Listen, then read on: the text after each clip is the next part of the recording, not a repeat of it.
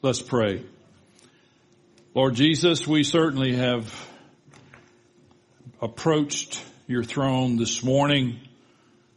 We've enjoyed your presence. We still enjoy your presence through many ways, many, many actions, through songs, through giving, through partaking in the sacrament that you gave us. And you told us to do it every time we do it to remember you.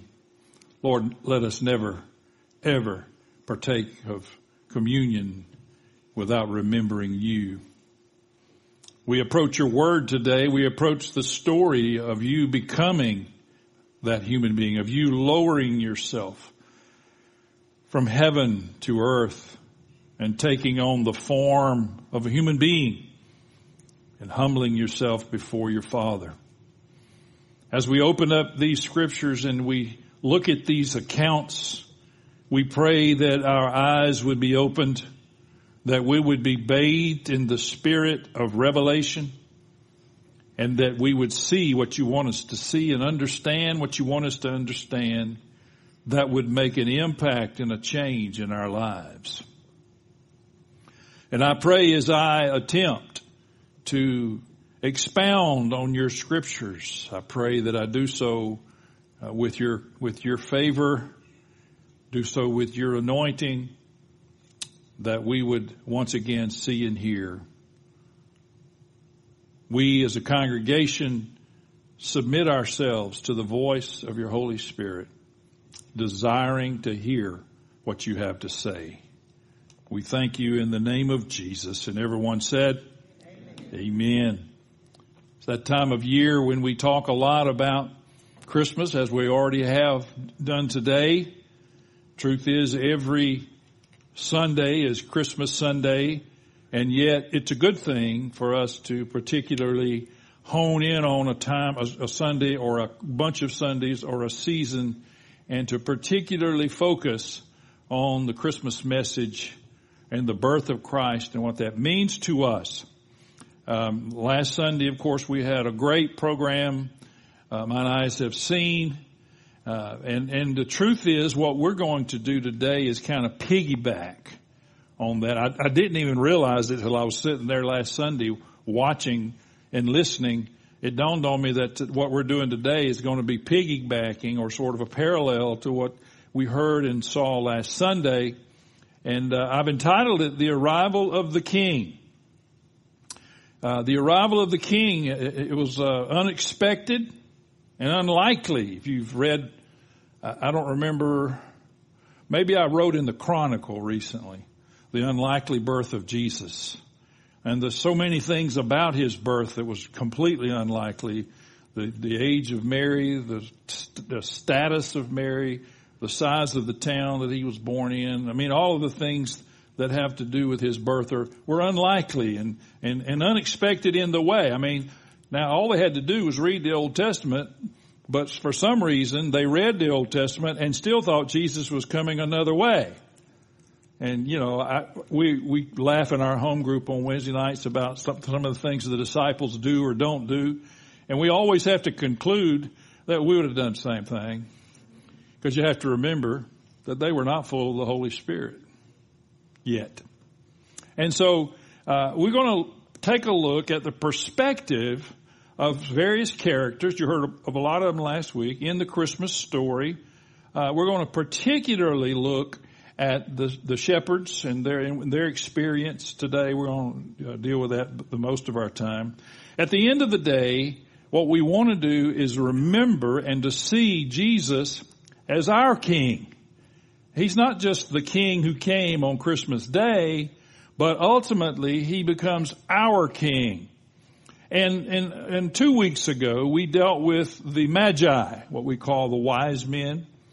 And I, I mentioned then that what I, what I would like for our time in this season to be is an attitude and a season of worship. All the other stuff's fun. All of those, I mean, everything Kevin mentioned about people getting together and gifts and all that, all of that is fun and festive and in many ways important. But for the entirety, if you could see this season as a huge globe, let's see that as a season of worship. And, you know, obviously we're not talking about just gathering and singing songs, although that's very important that we do that. But our whole world is worship. Our whole world, everything we do, everywhere we go, everything we say, every activity we undertake, ultimately results and culminates in worship to the Lord Jesus. And that's what really this is supposed to be. Um, I'm not going to read the entire chapter of Luke 2, and somebody said, hallelujah. But uh, I am going to read the first seven verses. Uh, we're going to cover the rest of the chapter, but we're not going to read verse by verse necessarily. So if you would stand, if you can, if you would, while we read uh, Luke 2, verses 1 through 7, and I'm again reading from the English Standard Version. And in those days, a decree went out from Caesar Augustus that all the world should be registered. This was the first registration when Quirinius was governor of Syria. Now some of your Bibles there may say this was the first registration before he became governor of Syria. You take your pick. And all went to be registered, each to his own town.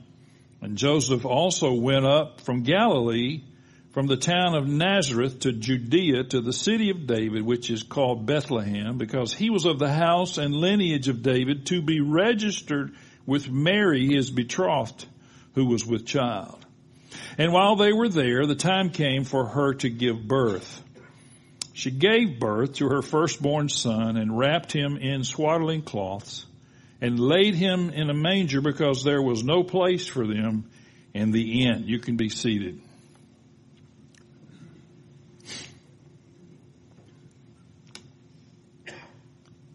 I, I must insert here that in normal circumstances today, we would be including Herod the king and the Magi in today's discussion of the arrival of the king because he had major impact on both of those people groups. But as I referenced already, if you just go back two weeks ago, we've already done that. You said, I wasn't here. Well, just for you. Just for you. We have it available on audio, on a podcast. We have it available on Facebook in a video form. And we have it available on YouTube in a video form.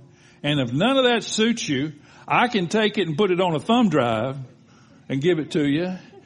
And somebody say, well, what would I do with my thumb? Anyway, you insert right at the end of your thumb. No. And if that doesn't do any good for you, uh, we can make you a CD. Not going to make any DVDs, but anyway. All that being said, not going to spend any time today covering what we covered two weeks ago when they saw the star. We are going to talk about, as I referenced, the shepherds out in the field. My, my latest book, Kernels of Truth, I'm not selling books today, so this is the only one I got with me. Has a picture of this guy. I told my granddaughter last night he's outstanding in his field, but uh, she didn't think it was funny either. These guys are out in the field and, you know, when you start in verse 8 and read on, you begin to see that story that they were there. Well, we'll read some of it. Let's just read some of it. It says, in the same region there were shepherds watching over their flock. Verse 9, an angel of the Lord appeared to them. The glory of the Lord shone around them. They were afraid. Uh, and then, of course, he begins to tell them the message. An angel of the Lord suddenly so everybody say suddenly. Stood before them. And the glory of the Lord shone around them and they were terribly frightened. Now let's just think about that for a minute. First of all, an angel of the Lord appeared. This is not a host, one angel. Suddenly. You're minding your sheep and an angel appears. But then it says the glory of the Lord. Now, I don't know, I know you have because we have here, but sometimes you come together uh, with other saints in a setting like this and you experience the presence and the, the sweet presence of God, you experience His Holy Spirit. Sometimes you get together in an environment sort of, it had to be in a church building, but somewhere like this, and you, you experience a really intense time of, of the presence of God. And sometimes, and this is rare, but it has happened and it does happen, sometimes that presence is so strong you can't even stay on your feet. I would imagine that this glory that appeared to these shepherds was similar to that. I mean, this, this wasn't just an, an everyday, normal visitation. This was an angel coming suddenly and the glory of the Lord was shining around these shepherds. And of course, guess what? They were afraid. Well, who wouldn't be? I mean, who wouldn't be afraid? You're, you're, you're, you're uh, standing out here or sitting or something with your sheep and this guy just appears. Well, it, it doesn't matter if it wasn't an angel. You go, wait a minute. Where'd you come from? And, and don't forget that the angels of the scripture are not a dumpy little fellow with a, a bow and arrow. Fat, dumpy angel with a bow and arrow. These were mighty warriors. You would be afraid of them in any situation because they weren't, they weren't just, well anyway, you get the picture. They were, they were mighty warriors and so they were afraid. Which is why the angel said, do not be afraid. No duh. I mean, why would the angel say do not be afraid? Because they're used to that. Everywhere they show up. Okay now. I just want, don't be afraid. Well, what made you think I was going to be afraid? Because everybody else was. And you're going to be too because it's, it's different. Don't be afraid. For behold, I bring you, isn't this interesting? I bring you dirty. I don't know who, I don't know who played the shepherds last week, but don't take offense. Stanky. Needing a bath. Shepherds. They've been out there with, I mean, you know, there's no shower out there. Probably no, no uh, dial soap. And yet it says, I bring you good news of great joy, which will be for all the people. So that's great. He brings them good news, which will be for all the people. Guess what? That's us. We're in that bubble. We're in that company of all the people. It'll be for all the people. This good news. For today in the city of David, there's born for you a Savior who is Christ the Lord, who is Messiah. Now, these guys knew what that meant. And I, I, I, can imagine them looking at one another at some point and saying, could this, could this be, could this be what we've been told since our birth, since we were born, as young Jewish boys, could this be what we've been expecting all of our lives? And their heart started to do a little palpitation. And then the, the angel said, and again, it's just one angel. He said, this will be your sign. This is going to be your sign. Your sign. There's going to be a babe wrapped in swaddling clothes, lying in a manger. Now I'm going to come back to this in a moment, but I want to tell you that most of the Greek manuscripts that you will look at, if you get a if you get a hold of a Greek interlinear interlinear Bible, usually it's a New Testament, it says lying in the manger. Um, lying in the manger. They knew, I'm going to tell you why, but they knew which manger. Well, now they're excited. Because first of all, the angel has said to them, and they probably looked at one another and said, he said Christ the Lord. He said the Messiah. And now he said, this is the sign that I'm, that I've got for you. The babe's going to be wrapped in swaddling cloths, not clothes. We often hear people say swaddling clothes. That's not what it was. It was strips of cloth. When they heard lying in a manger wrapped in swaddling cloths, that uh, that would strike that would strike a chord with them because being shepherds, they knew what that meant. Last Monday night in the movie Christmas with the Chosen, they actually referenced this briefly. And, and, and I've even seen, it's kind of unusual, I've even seen people write about it this week. Because there was an area of, of that part of the world, Micah 4 8 calls it the tower of the flock. But the Hebrew there is called Migdal or Migdal Eder Genesis references this area. And it's, it was a, it was the area in, in that area, it was the area where if you were a shepherd and you, it was, you, you knew that you were going to sacrifice two male lambs every day to God. It's just part of the ceremony. And you would bring the firstborn of your male lambs to the tower of the flock and you would take that firstborn lamb that had been born to your flock, two of them, and you would take them to not a manger, but you would take them to the manger.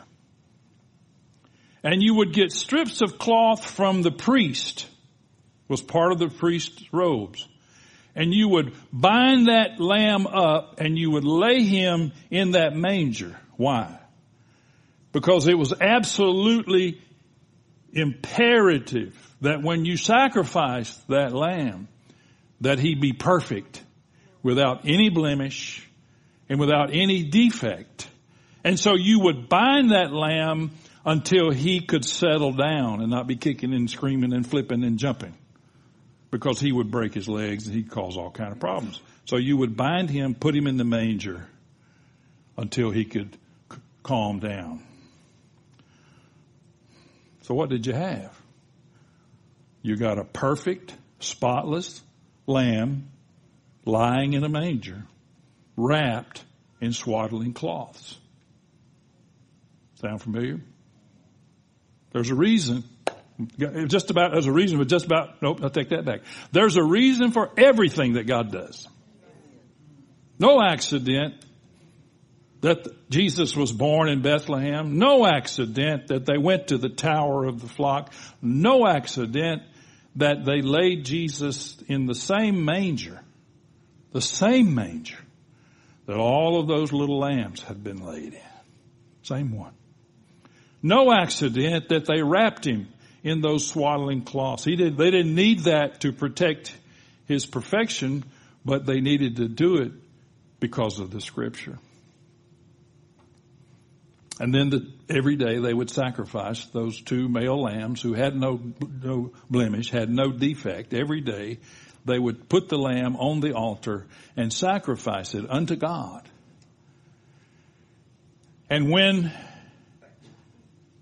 after the blood of that lamb had been spilled for all the sins in ceremony, all the sins of mankind, especially theirs, the priest would then turn to whatever congregation there might have been. The priest would have turned and proclaimed to the congregation, wait for this, it is finished. It, or it is accomplished. He would proclaim that the sins had been atoned for by the blood of that lamb because the blood was on the ground and the sacrifice had been done. Sound familiar? When Jesus is hanging on the cross and he says it is finished. Again, what God's doing is not by accident. And he's creating this whole scenario I hope that you and I begin to see the parallels and to begin to see why the worship of the eternal Lamb is so important. And not that just that we do things and sing songs and that's all that we should do, but there'd be something in our heart that comes out in a place of worship when we see our Lamb. Our Lamb. Lying in a manger wrapped in swaddling cloths, no blemish, no defect, and ultimately his blood is spilled for you and for me, and he himself cries out, it is finished. Well, they knew when the angel said that, they knew exactly what that was. Maybe that's why they're the first ones, they're the first ones to hear. You think about it that angel walked right by the leadership of the Jewish community, the leadership of Israel. Walked right by them. Disregarded the Pharisees and the Sadducees and the scribes. And went out into that field. Now we know they didn't walk. They, they took a 747. But we know that they disregarded what we would consider to be the clergy of that day and went to these shepherds out in the field. In a moment, we're going to talk uh, briefly about Simeon and Anna. And I'm thinking, well, why didn't God just send Simeon out there? Why didn't God just send Anna to the, to the manger? Well, we probably all got a lot of whys, W-H-Y. But he didn't. He sent the angel to the shepherds. And then as the angel began to, to proclaim and declare these things to these shepherds, then it got more intense. Because they were joined by what the scripture says is a multitude of the heavenly host. Now when you, when you say the heavenly host, and then you say a multitude of the heavenly host, that's, that's more than two or three. That's overwhelming. That is the kind of thing that'll make you drop to your knees. It's the kind of thing that will cause worship to come out of you. And this heavenly host, it's interesting, we talk about angels singing and I'm sure they did sing, but we all, we reference this scripture sometimes, but it doesn't say they sang. It said they said. They were praising God and saying, to these shepherds. Glory to God in the highest. And on earth, peace among those with whom he is pleased. Now I know the old King James says on earth peace and goodwill to men, but the original really says it this way. In other words, glory to God in the highest and on earth peace to those, here's a better way of saying it, to those who are doing God's will. I know we have a gospel running around today that said God, He just looks over every, overlooks everything and we can do whatever we want to do and we still all receive the same blessings. And I want to tell you that's not true. The peace is only to those with whom he is pleased, and those with whom he is pleased are those are the people of his will. And that really in the King James said peace to those of God's will, not goodwill. These guys, I just, I, I want you to see these guys standing out there in that field and they're hearing this and go, man, alive. So then the scripture says that all the angels left. I don't know where they went. Well, I'm sure they went back to heaven. They left and they went back and, and these shepherds are standing there looking at one another and wondering, did that just happen? We don't know how long this lasted, but long enough. And so they had this conversation.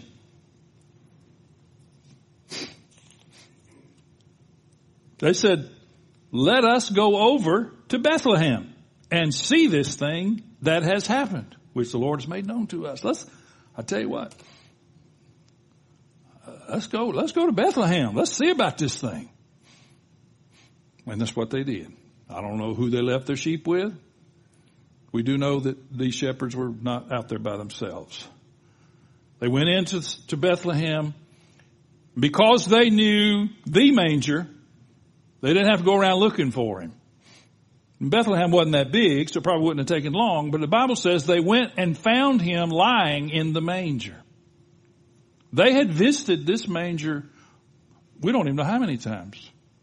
Maybe a hundred, maybe hundreds of times over the years. They went straight to the, they went straight to the tower of the flock.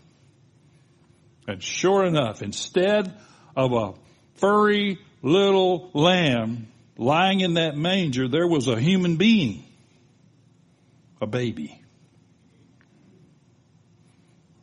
Think about how amazed they were at that sight. They had never seen a human in that manger because I mean, it's the barn. It's the barnyard. It's where the animals maybe or may or may not have been. And so then they, here's, here's what's interesting. They began to tell them what the angels had said to them. Let me just tell you something here. When God speaks something to you that is especially very significant, He will always send someone or something to confirm that. And if someone, you've heard me say this before, but if someone comes to you with a word for you, you need to make sure that that word is a confirming word and not an instructing word. But you know, Mary and Joseph had already had visitations from an angel. Joseph, the angel appeared to him in his dream. And here come these shepherds confirming what Mary and Joseph had heard from the angels. This is what they said to us. Well, that's good news because it's not news. Because God's already told us that. But God will confirm to you. And Mary, this is interesting. Mary says, Mary treasured all these things. She took all the things that the shepherds were saying that the angel had told them, and it says she treasured them and she pondered them in her heart. She pondered on these things. We don't know how many years she pondered. Once again, we, we saw the movie on Monday night. Some of us did.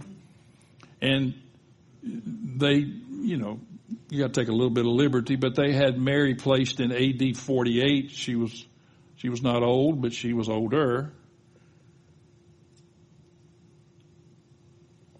She had, I, I, you know, if I'm seeing that movie, I'm thinking she's still pondering. She's still treasuring what that angel said to the shepherds. The shepherds said to them. Well, we don't know how long they stayed, but the Bible says they returned glorifying and praising God. They returned, went back out to the field, and, um, and certainly there were more people there than them.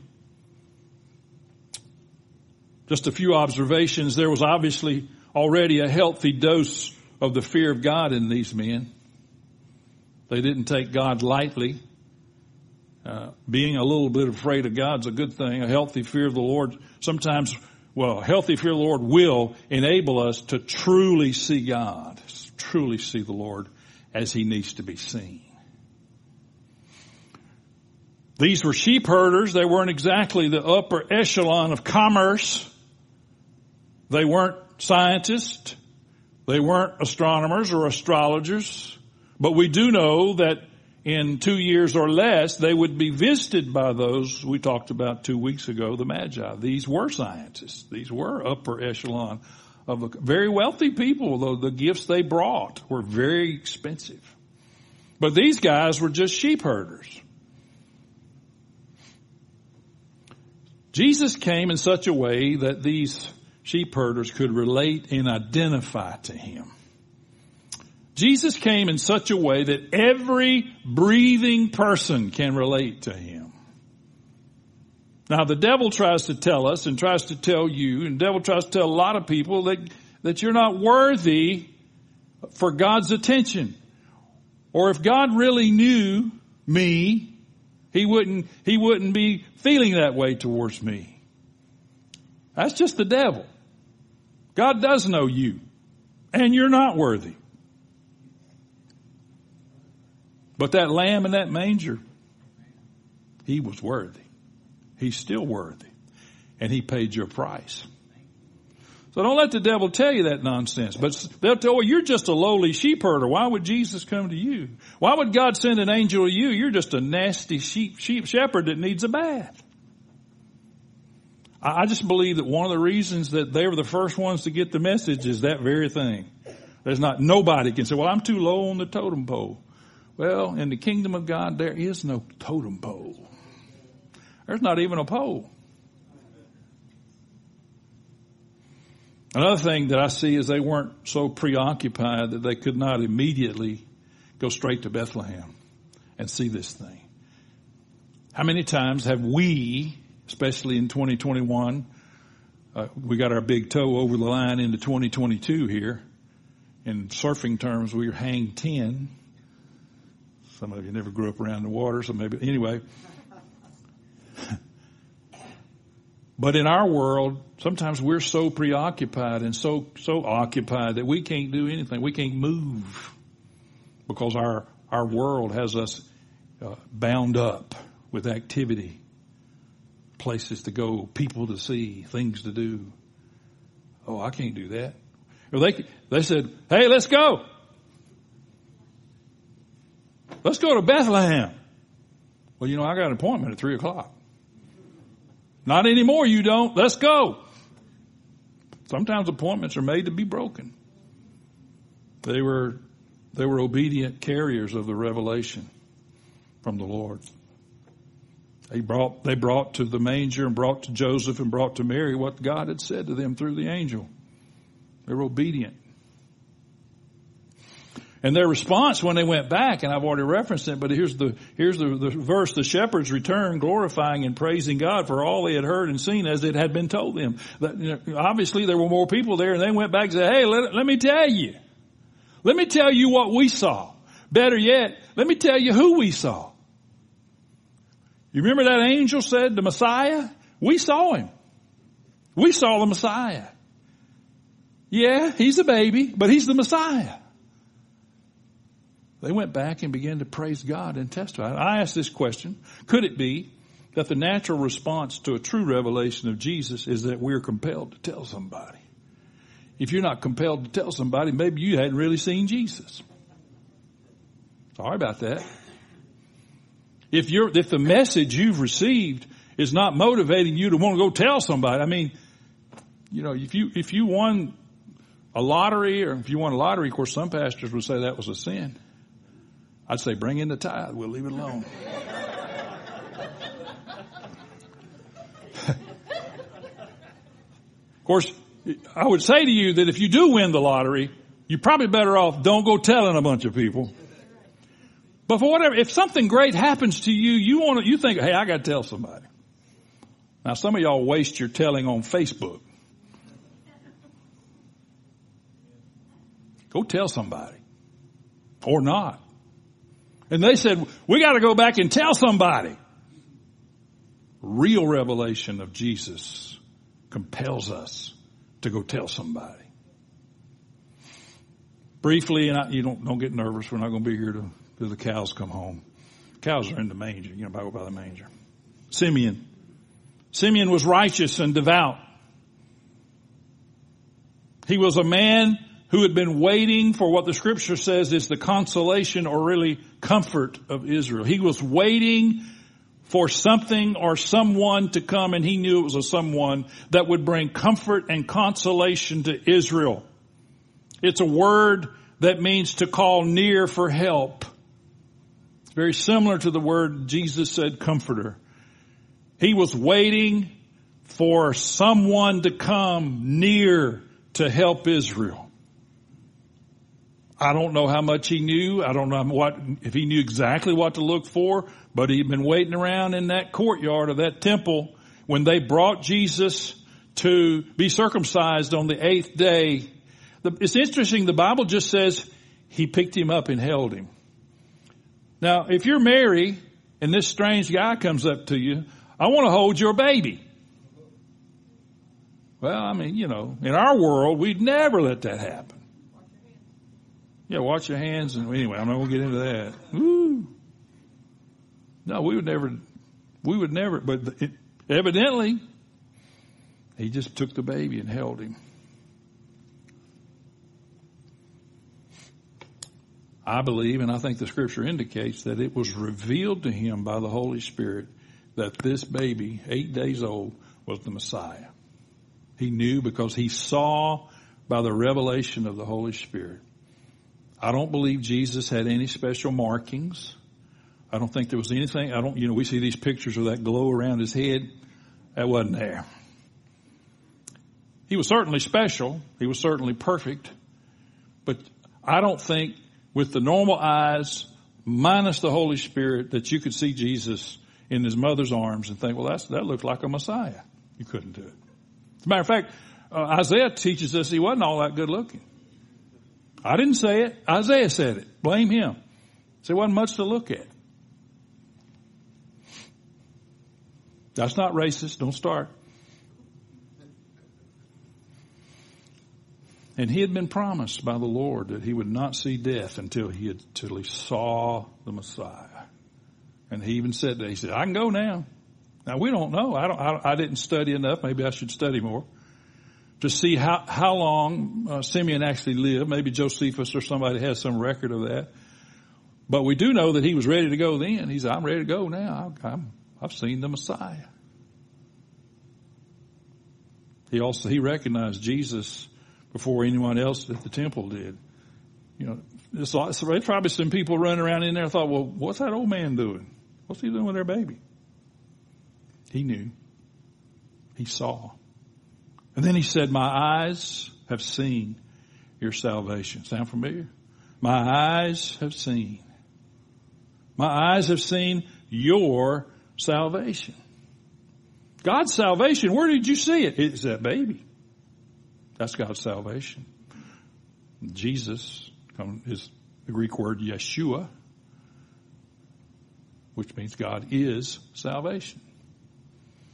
He said, I see a light. This is interesting. A light for revelation to the Gentiles. Now he's standing in the middle of the temple with all these Jewish people around. Hey, it's time for me to stop. Uh, everybody be dismissed. How you do that? My phone lies.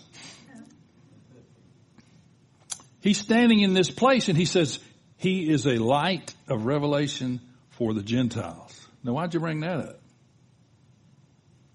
Because God has always made room for the Gentiles. If you read the Old Testament, you'll find God made room for the Gentiles in the Old Testament. And then he begins to speak to Mary particularly, and he says to her, this child is appointed for the fall and the rising of many in Israel. In other words, Jesus, Jesus said, and, and, I know sometimes we struggle with this, Jesus said, I didn't come to bring peace, I came to bring division. The old King James says, I came to bring a sword. Why would Jesus come to bring division? By his very nature of who he is. When righteousness enters the room, unrighteousness is separated out from righteousness. There's a division. He said he's appointed, appointed for the rise and fall of many in Israel.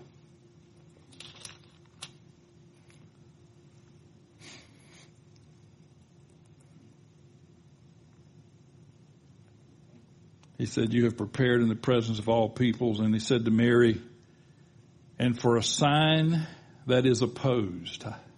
He said, he's appointed for a sign. What does that mean? Well, do we think that in the Gospels, do we think we see any opposition to Jesus? I mean, after all, they killed him. How did, how did Simeon know that? Well, of course, by the Holy Spirit. But then he says a personal word. Now we referenced this two weeks ago, but he says a personal word to Mary. He said, and for you, a sword will pierce through your own soul also. You're going to find that moment in the future when a dagger is going to be in your soul. And of course, she, you can fast forward till you find her standing in front of that cross watching him bleed and die. Dagger. Simeon's telling her all this because the Holy Spirit had revealed it to him. And sometimes we miss this part, but standing close by, evidently, was a lady named Anna. Now you saw both of these characters in last Sunday's program. She was a widow who had never left the temple, but served day and night in the temple with prayers and with fasting.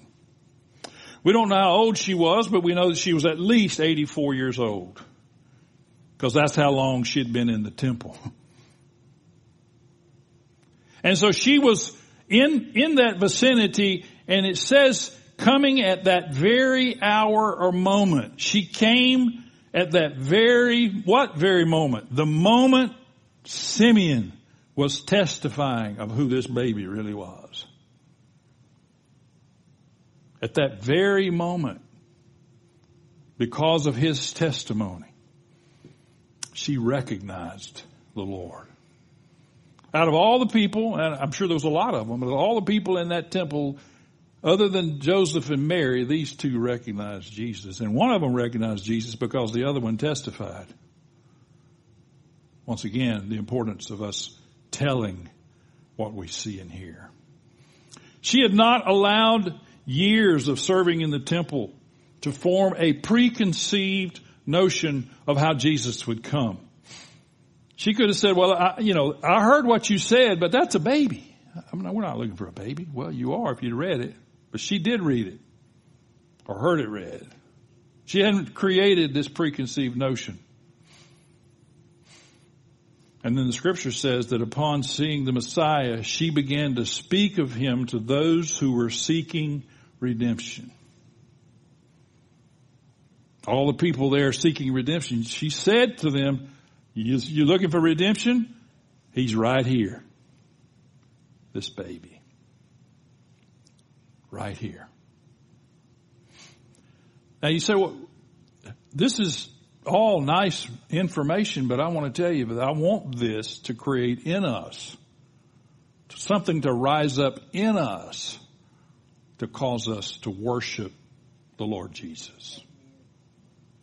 To worship Him with our lives with our actions, with everything in us. Because at the end of the day, the bottom line is that we are all in search of the King, in search of your King. It's a nice story and it's, it's not just nice, it's very moving and very informative. But the question we have to ask ourselves is what are you looking for? Who are you looking for? As we study this story, as we look at this account of the arrival of this king, remembering the wise men, the magi, and remembering um, Herod, what are you looking for? Or who are you looking for? Because we're always searching, we're always seeking. Are we looking for sweet little Jesus? It's a nice song. And, and, and there was a sweet little Jesus, but sweet little Jesus wound up on the cross. Sweet little Jesus made a whip, cleared out the temple. You got to read a book, Jesus Mean and Wild. It's a great book. Are we looking for a mighty warrior who's a king? What are you looking for? I'm not, I don't want you answering me. Are you looking are you in looking for a king? Are you looking for a supply line? Are you looking for what can you do for me? And if it's what have you done for me lately, then you don't really see Jesus.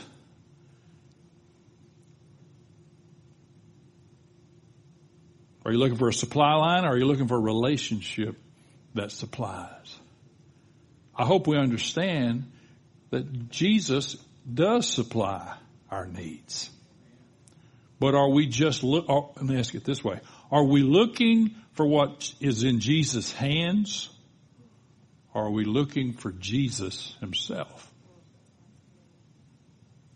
If you find Jesus, if you search him and you connect with him through the Holy Spirit in worship and communion, you're going to find out what's in his hands, but don't just go straight to the hands. Go straight to him. Is your, is your commitment to Christ a part-time occupation? You heard me say more than once recently that if Jesus is a very important part of your life, then you have a real big problem. He can never be a very important part of your life. He has to be your life. So are you, are you a uh, weekend warrior? I know some of them are in the room that do the National Guard thing. They call themselves week, or we call, I don't know, weekend warriors.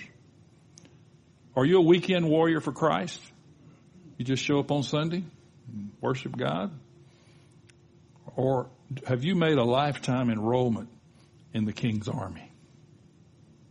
Have you made a lifetime, permanent, every minute of every hour commitment to the King's army? Those are pointed questions, and, and I, I, I can tell you exactly who can answer them, and that would be you and me. But I can't answer them for you, and you can't answer them for me. And in summation, and somebody said hallelujah again, Jesus is the king to simple earthly shepherds. He is also king to technologically advanced scientists and astronomers. He is king to the saints who have held on to their faith for years despite obstacles and discouragement. He is king to all men. He is king to all women. Jesus is simply king to those who are able to perceive him. Your background, profession, or income has nothing to do with your ability to see the King. It is the condition of your heart and the willingness, your willingness to seek Him while He may be found. Let's let the, these accounts bring us to that place. Because at the end of the day, it's got to be about our response to Him. The shepherd's response was, man, let's go tell somebody. Let's worship. They were glorifying God and praising God. Let our response be the same in whatever whatever, however that plays out. Stand with me.